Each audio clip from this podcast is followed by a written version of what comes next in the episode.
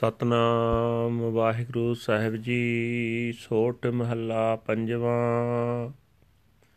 ਖੋਜਤ ਖੋਜਤ, ਖੋਜ ਵਿਚਾਰਿਓ RAM ਨਾਮ ਤਤ ਸਾਰਾ। ਕੇਲ ਵਿਖ ਕਾਟੇ ਨਿਮਖ ਅਰਾਧਿਆ, ਗੁਰਮੁਖ ਪਾਰਿ ਉਤਾਰਾ ਖੋਜਤ ਖੋਜਤ, ਖੋਜ ਵਿਚਾਰਿਓ RAM ਨਾਮ ਤਤ ਸਾਰਾ। ਕਿਲ ਵਿਕ ਕਾਟੇ, ਨਿਮਖ ਅਰਾਧਿਆ ਗੁਰਮੁਖ ਪਾਰੇ ਉਤਾਰਾ। ਹਰ ਰਸ ਪੀਵੋ ਪੁਰਖ ਗਿਆਨੀ, ਸੁਣ ਸੁਣ ਮਹਾ ਤ੍ਰਿਪਤ ਮਨ ਪਾਵੈ। ਸਾਧੂ ਅੰਮ੍ਰਿਤ ਬਾਣੀ ਰਹਾਉ, ਮੁਕਤ ਭੁਗਤ ਜੁਗਤ ਸੱਚ ਪਾਈਐ, ਸਰਬ ਸੁਖਾਂ ਕਾ ਦਾਤਾ। ਆਪਣੀ ਦਾਸ ਕੋ ਭਗਤ ਦਾਨ ਦੇਵੈ, ਪੂਰਨ ਪੁਰਖ ਬੀਦਾਤਾ ਸਰਵਣੀ ਸੁਣੀਐ, ਰਸਨਾ ਗਾਈਐ, ਹਿਰਦੈ ਧਿਆਈਐ ਸੋਈ। ਕਰਨ ਕਾਰਨ ਸਮਰੱਥ ਸੁਆਮੀ, ਜਾਤੇ ਬਿਰਥਾ ਨਾ ਕੋਈ।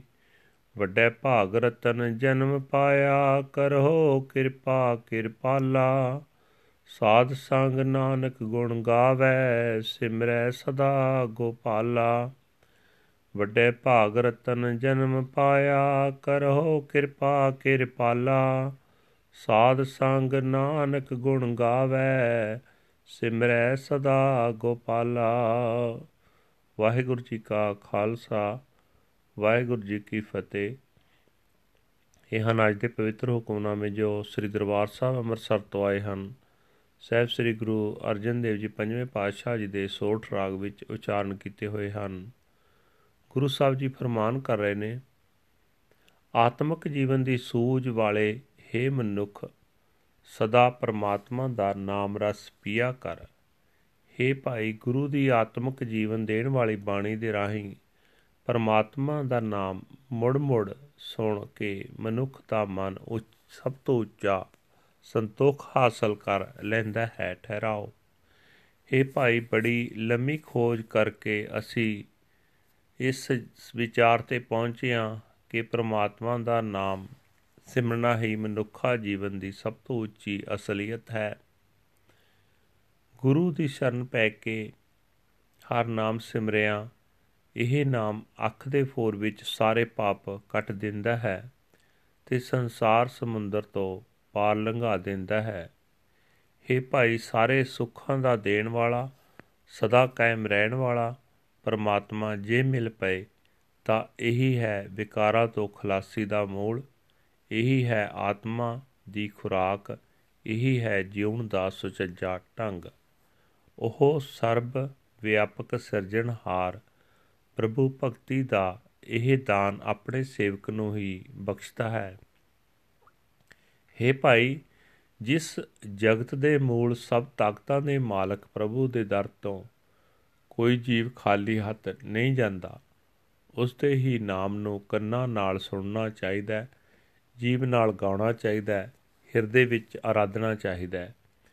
ਗੋਪਾਲ हे ਕਿਰਪਾਲ, ਵੱਡੀ ਕਿਸਮਤ ਨਾਲ ਇਹ ਸ੍ਰੇਸ਼ਟ ਮਨੁੱਖਾ ਜਨਮ ਲੱਭੈ, ਹੁਣ ਮਿਹਰ ਕਰ, ਤੇਰਾ ਸੇਵਕ ਨਾਨਕ, ਸਾਧ ਸੰਗਤ ਵਿੱਚ ਰਹਿ ਕੇ ਤੇਰੇ ਗੁਣ ਗਾਉਂਦਾ ਰਹੇ, ਤੇਰਾ ਨਾਮ ਸਦਾ ਸਿਮਰਦਾ ਰਹੇ। ਵਾਹਿਗੁਰੂ ਜੀ ਕਾ ਖਾਲਸਾ ਵਾਹਿਗੁਰੂ ਜੀ ਕੀ ਫਤਿਹ This is today's Hukamnama from Sri Darbar Sahib Amritsar uttered by our fifth Guru, Guru Arjan Dev Ji under heading Sort Fifth Mahal. Guru Sahib Ji says that I have searched and searched and searched and found that the Lord's name is the most sublime reality. Contemplating it for even an instant sins are erased. The Gurmukh is carried across and saved. Drink in the sublime essence of the Lord's name. O man, O spiritual wisdom, listening to the ambrosial words of the holy saints, the mind finds absolute fulfillment and satisfaction. Pause. Liberation, pleasures, and the true way of life are obtained from the Lord, the giver of all peace, the perfect Lord, the architect of destiny, blesses his slave with the gift of devotional worship. Hear with your ears and sing with your tongue and meditate within your heart on him. The Lord and Master is all powerful, the cause of causes. Without him, there is nothing at all. By great good fortune, I have obtained the jewel of human life.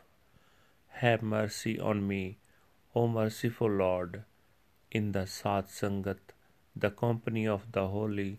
Nanak sings the glorious praises of the Lord and contemplates him forever in meditation. Waheguru ji ਕਾ ਖਾਲਸਾ ਵਾਹਿਗੁਰੂ ਜੀ ਕੀ ਫਤਿਹ